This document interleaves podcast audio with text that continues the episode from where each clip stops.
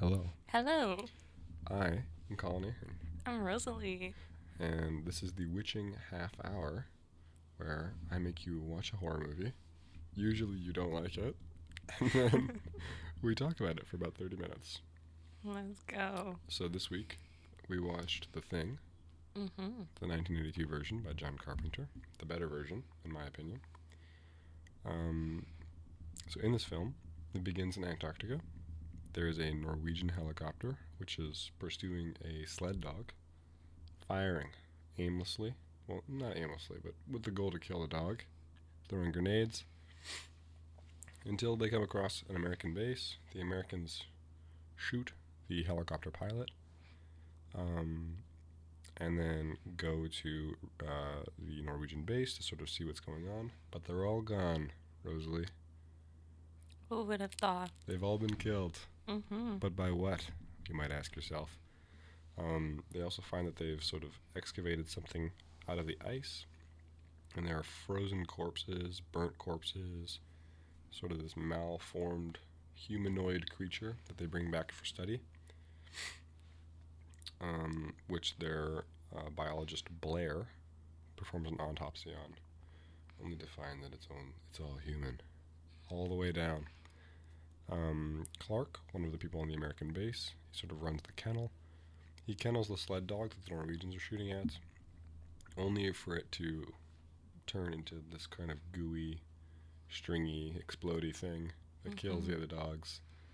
And then everybody shows up with their flamethrowers, and uh, he just kind of like does the moonwalk into the vents above everything. I love that scene. It's really, really gross. Um, from here, the malformed human humanoid that they recovered from the Norwegian base kind of comes back to life and assimilates uh, another character, Bennings. Um, but don't get too attached to him because Windows, another character, interrupts and kills him. Um, there's a lot of characters in this. The only ones that really matter are Blair, the biologist, McCready, the protagonist, Windows, he sort of works in communications. Um, Childs, I don't actually know what he does on the base. He's just there, He does, but he is important. and he does a great job at whatever he's doing, I'm sure. um, and then a couple other sort of people who are going to show up only to die, so it's fine. Uh, Blair, the biologist, runs a few tests and finds out that this is sort of um, like a virus that t- takes over and replicates human life. And if it gets back to the mainland, that's game over. It'll take over humanity. So he destroys all of the communication equipment, kills the remaining slave dogs, sled dogs, sorry, and um, kind of throws a little fit, as it were. The crew locks him up in the in the radio shack, um, and they're gonna test for everybody's blood to see who's the thing, but the blood containers have all been destroyed. McCready, the pilot, becomes uh, the new leader because everybody doesn't believe in the old leader. Um, and as they're walking around, they see McCready's shack with the light on outside. They're kind of mulling about doing whatever, but McCready's not in it. So McCready and the other guy, Nauls, go to investigate. Uh, Nauls ditches McCready on his way back with a piece of cloth that has his name on it. And he's like, "Look, man, he burst out of the dam. He's one of the things, man." And then um, the team's like, "We're not gonna let McCready back in because we think he's a ghoul." But jokes on them. he has dynamite, and it turns out dynamite is the is mightier than the pen and the sword because he's able to completely gain control of everything going on in the base. yes, he's just that good. He's that good. Um, at this point, the movie kind of really ramps up. Mm-hmm. The ghouls everywhere. He's killing things. Like, really ties people up to be able to test their blood, and then like Windows dies, Palmer dies. Um, he kills Clark, who's not a thing, but Clark tries to kill him. So I mean, that's showbiz. Self-defense. Self defense. Um, at this point, they try to go check on Blair, the guy they had locked in the uh, Radio Shack, only to find that he's escaped. He dug underneath. It's like the those Looney Tunes when whenever somebody's in jail and they have a spoon, they just try to dig their way out from underneath the, the jail. He does one of those, but it's a lot more realistic because he's building a flying saucer. Um, they also find that Childs is missing as well as their power generator. So everything's starting to freeze. They're worried Mhm. the thing is going to just try and get back to hibernation by freezing itself on the ice. And wait for the rescue team. Yeah, so that the next crew that will come. Um, from here, people are dropping like flies. Um, they start trying to blow up the station in order for this sort of mutually assured, assured destruction. Um, and the film ends with Childs and McCready sitting amongst this sort of like burning wreckage. Um, both kind of have weapons trained on each other, and they're sharing a bottle of scotch. Very romantic, Mm-hmm. I think. Intimate. I would definitely say so, yeah. So when we watched this, Mm-hmm. I believe you gave it four Rosleys out of five. Oh yes, and it was only for the time that we had watched it. yes. Can you elaborate a little bit on that? Well, they had me in the first half. I'm not gonna lie.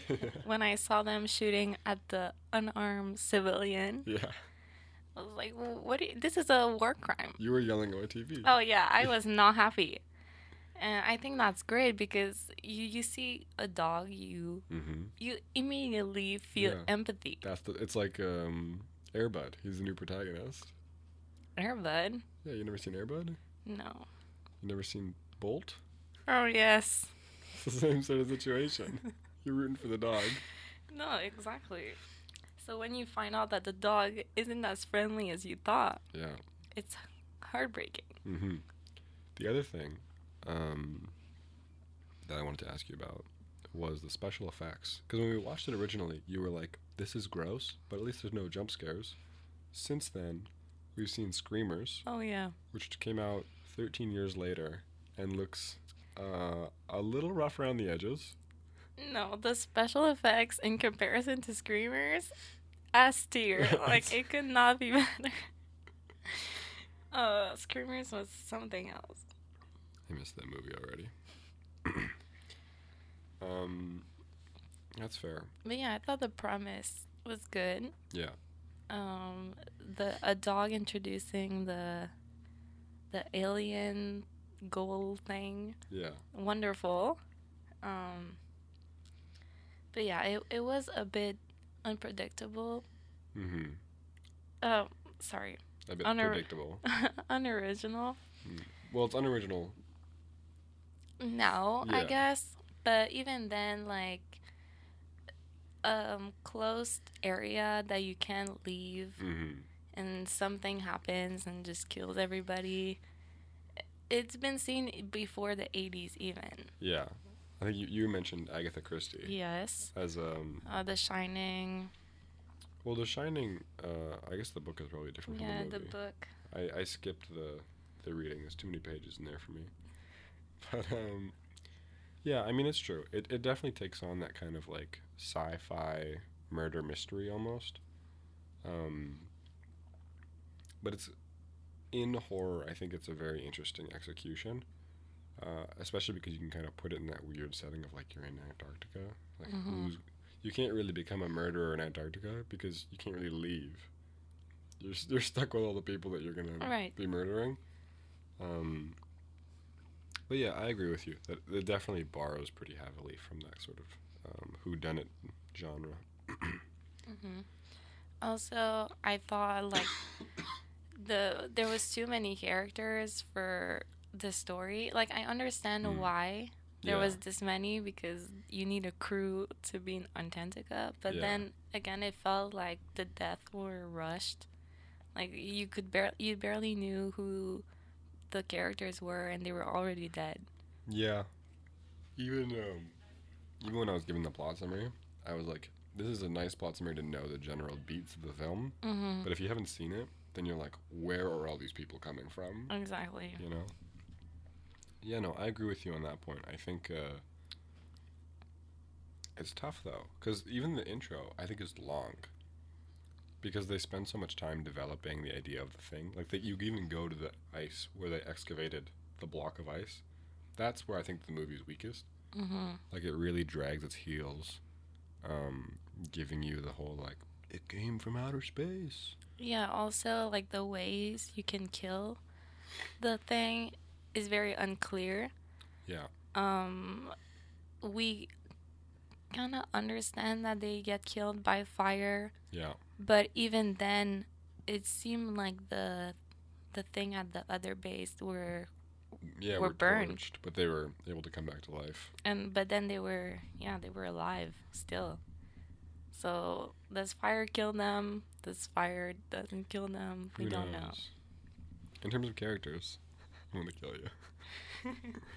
In terms of characters, um, McCready, he's sort of the main character. This kind of almost cool hand Luke figure. Oh, he's a nat- he's a natural He's a natural. for sure. He's a helicopter pilot. He's a, I think, a very like um, classic protagonist.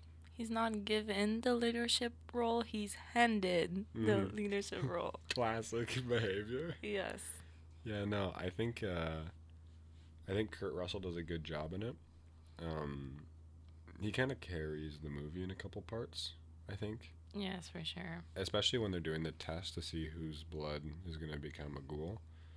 Um, he definitely can. Well, obviously, he spearheads the scene as the character, but also I think just in terms of acting, I think he definitely picks up a lot of slack. Like um, the old sergeant or the old commander, um, Garry. Oh yeah. I I've, every time he comes on scene, I'm like, oh, I forgot that that guy's in this movie. You know what I mean? Yeah, exactly. This is what I mean, like with too many characters. Yeah. Um Um, what about Blair? He gets locked in the Radio Shack. There's a noose in the Radio Shack with him. not all heroes wear capes. That's my view on Blair. He becomes a ghoul. Yes, but he destroyed all the um, Communication. technique. communication. Yeah. He destroyed the helicopter so that he would ensure that the thing wouldn't ex- escape. Mm-hmm. Everyone thought he was crazy, but he was onto something. He somewhere in that wait, he had some ideas.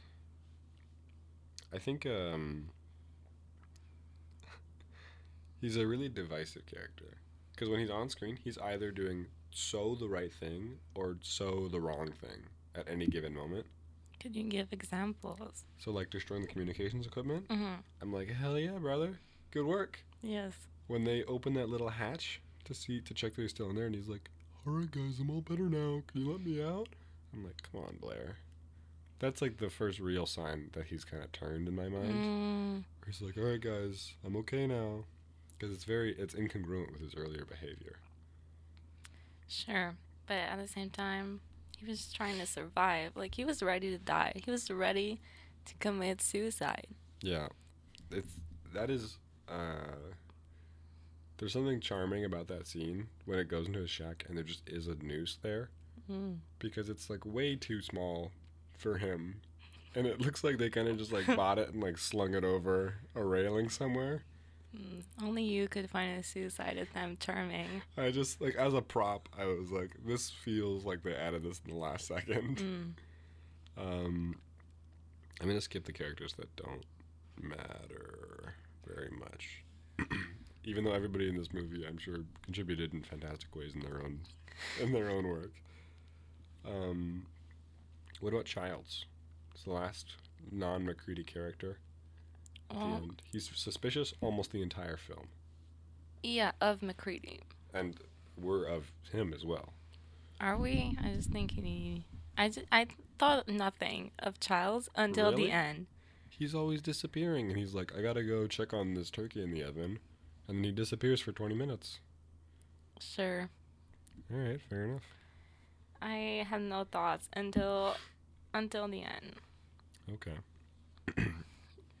Which brings me to ask you, what what do you think of the ending? Because it, it's a pretty controversial one. Yeah, I think um, I don't remember what I told you the last time I answered this. So you're getting a, a new unique answer. Okay. Um, I think that they both die at the end. Well, obviously they both die. They both freeze to death. Mm-hmm. But I don't think either of them is the thing. Yeah.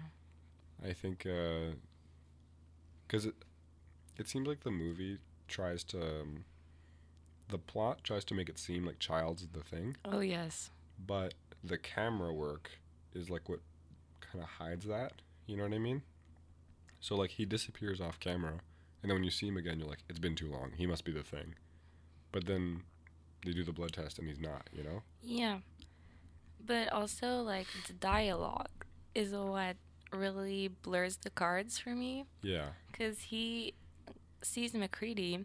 McCready is freezing to death. His, his whole beard is like Mhm. white. He's breathing It's a good really heavily. Charles appears like he's a fresh rose, Yeah, he's chilling. and he looks down at McCready and he says, "It's get it's gonna get cold sooner than later," or something like that. Yeah. He's like ice to freeze you. Yeah, no. Uh, w- and we all know that the thing loves the cold. It's true. Likes a nice bath. So the producers really tried. They really tried to make it seem like he was the thing. I don't think he was though, because at the, at the end you can like McCready. As much as I love Kurt Russell, was a, I think at the had a disadvantage. You know, he had a flamethrower that previously was kind of faulty. Yeah. Childs had like just a gun. I think. I don't know. In the rock paper scissors, I think gun beats flamethrower. um, what did you think of the ending? Yeah. I at first I thought Childs would be the thing Yeah. because of all the reasons I just mentioned. yeah. Um, but yeah, it, your argument is strong. Like Thank you. there, there's no reason for Charles to not kill McCready at that moment. Mm-hmm. Um, I feel like it almost asks us as well, like that there could be another movie from the perspective of Childs, because he behaves a lot like Macready, but mhm. we're like naturally opposed to him because Yes. it's like just a challenger for Macready, you know. Even though he's also performing the right rituals, like if Childs was the one who was coming back with the dynamite and Macready was on the inside, choosing to let him in, I think Macready would have not let Childs in. Yep. You know what I mean? Like if the shoe was on the other foot, Think Of course, we because- same behavior. We forgot to mention that McCready's shirt was torn. Like the thing tried to frame McCready. Yeah, I don't really understand that. Like I understand the reason why they thought that that was making him the thing, but I don't understand how that could have happened. And then he tested his blood and he wasn't the thing. Yeah, I don't know where they found his clothes. Maybe he just like was it was like a sewing project, and they recovered. they, they were like, we found this underneath his, you know, needlework Yeah, there there were problems in the film for sure. from time to time. So we both do research. We're researchers, right? Yes.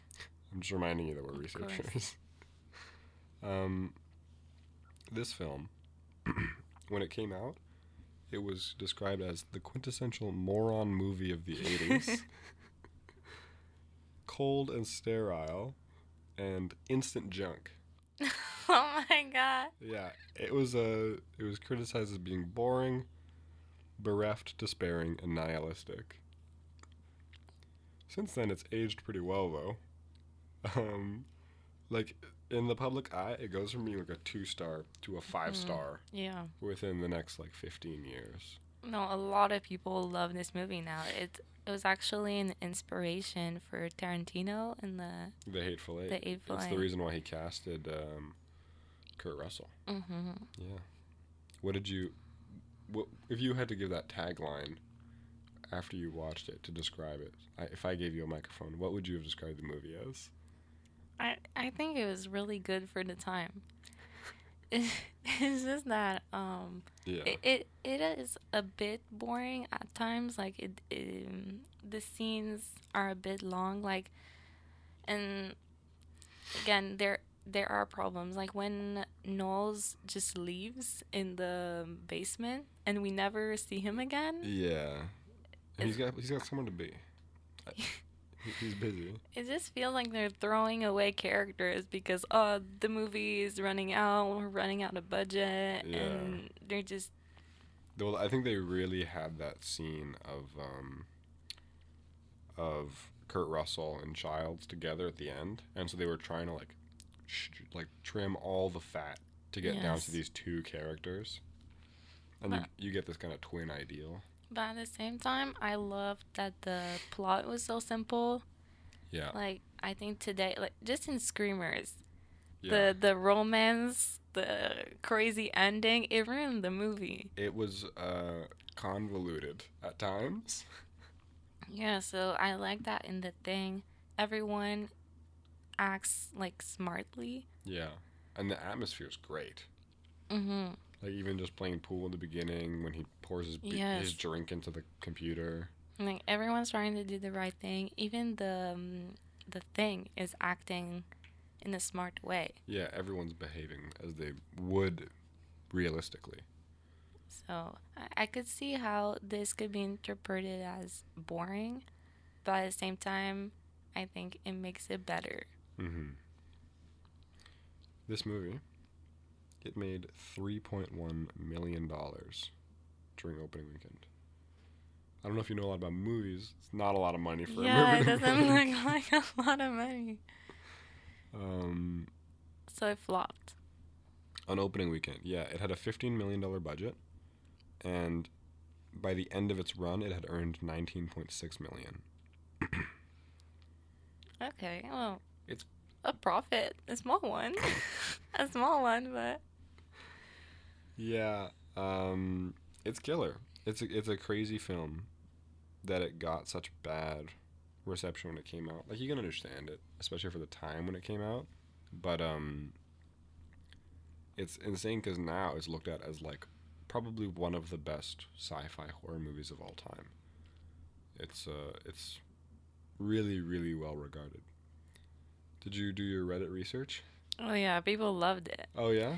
Well, because they have the perspective of, of today. So now the public opinion has changed. Yeah, but it, in their minds, it holds up. Even Yeah. even despite the the change in Well. If you would have told me this was a 2000 movie, I, w- I would have believed you. You're making me blush. So, we have watched only sci-fi so far. Mm-hmm. Um, are you getting sick of it? Oh, not really. Okay. Do you find like, does it feel like they're both the same genre, sci-fi and screamer? Or No, screamers. It doesn't feel at all. I think uh I think the thing is more psychological Yeah. it- cuz it's like the you can't trust your neighbor. yeah. It's a, it's got that Cold War sentiment to it. So Mhm. it even came out kind of during the height of the Cold War. Yeah. And kind of with like the halo effect where Hmm. you don't trust people that are weird or are already excluded from the group. That was, I think, part of one of the best scenes in the movie, where you kind of see, like, they kind of split up into two groups, and then Mhm. instantly they're like, "I don't want to work with Palmer. That guy doesn't wash his socks yeah, or it, it's based on nothing. yeah, and then it ends up like literally being just incorrect as well. Yeah, because we tend to stick in groups and Mhm. we naturally tend to exclude people. So the movie really reflected that. Even when they're letting in, or when they're debating on whether or not to let in McCready, it feels kind of very Lord of the Flies. Yeah. Where they're like, "We're we gotta stick with our own, you know. Mhm. We gotta f- keep the tribe strong." Yeah, so there there were psychological aspects in the thing and it wasn't as scary As screamers. Screamers, screamers. I was stressed. I Oh. was yeah, but you you jump scared when they change scenes. no. I am not a good reference for sure, Yeah. but still, I I I wasn't that invested in like the survival of the characters and the thing. Hmm. So for that, I don't think it's the same, the same genre. Okay. It didn't feel the same. So next week, we're not watching anything. No. Uh, the week after, you tell me you don't like jump scares. So we're gonna watch Hereditary because it's a really, really, really good horror movie with famously very few jump scares in it. Um, and we're moving away from sci-fi, Okay. so we're gonna see how you like that. Uh, if you, the listener, would like to follow along with Rosalie, you can of course watch the movie uh, before we record that episode. Awesome. I I have this vision of like if this gains any notoriety at all, we'll say what movie to watch, and then people will just ruin the movie for you before you get a chance to watch it, and that would be like my dream. A lot of you to assume people will listen. That's fair. All right. Thank you so much for joining us at the Witching Half Hour. Um, we will see you next time.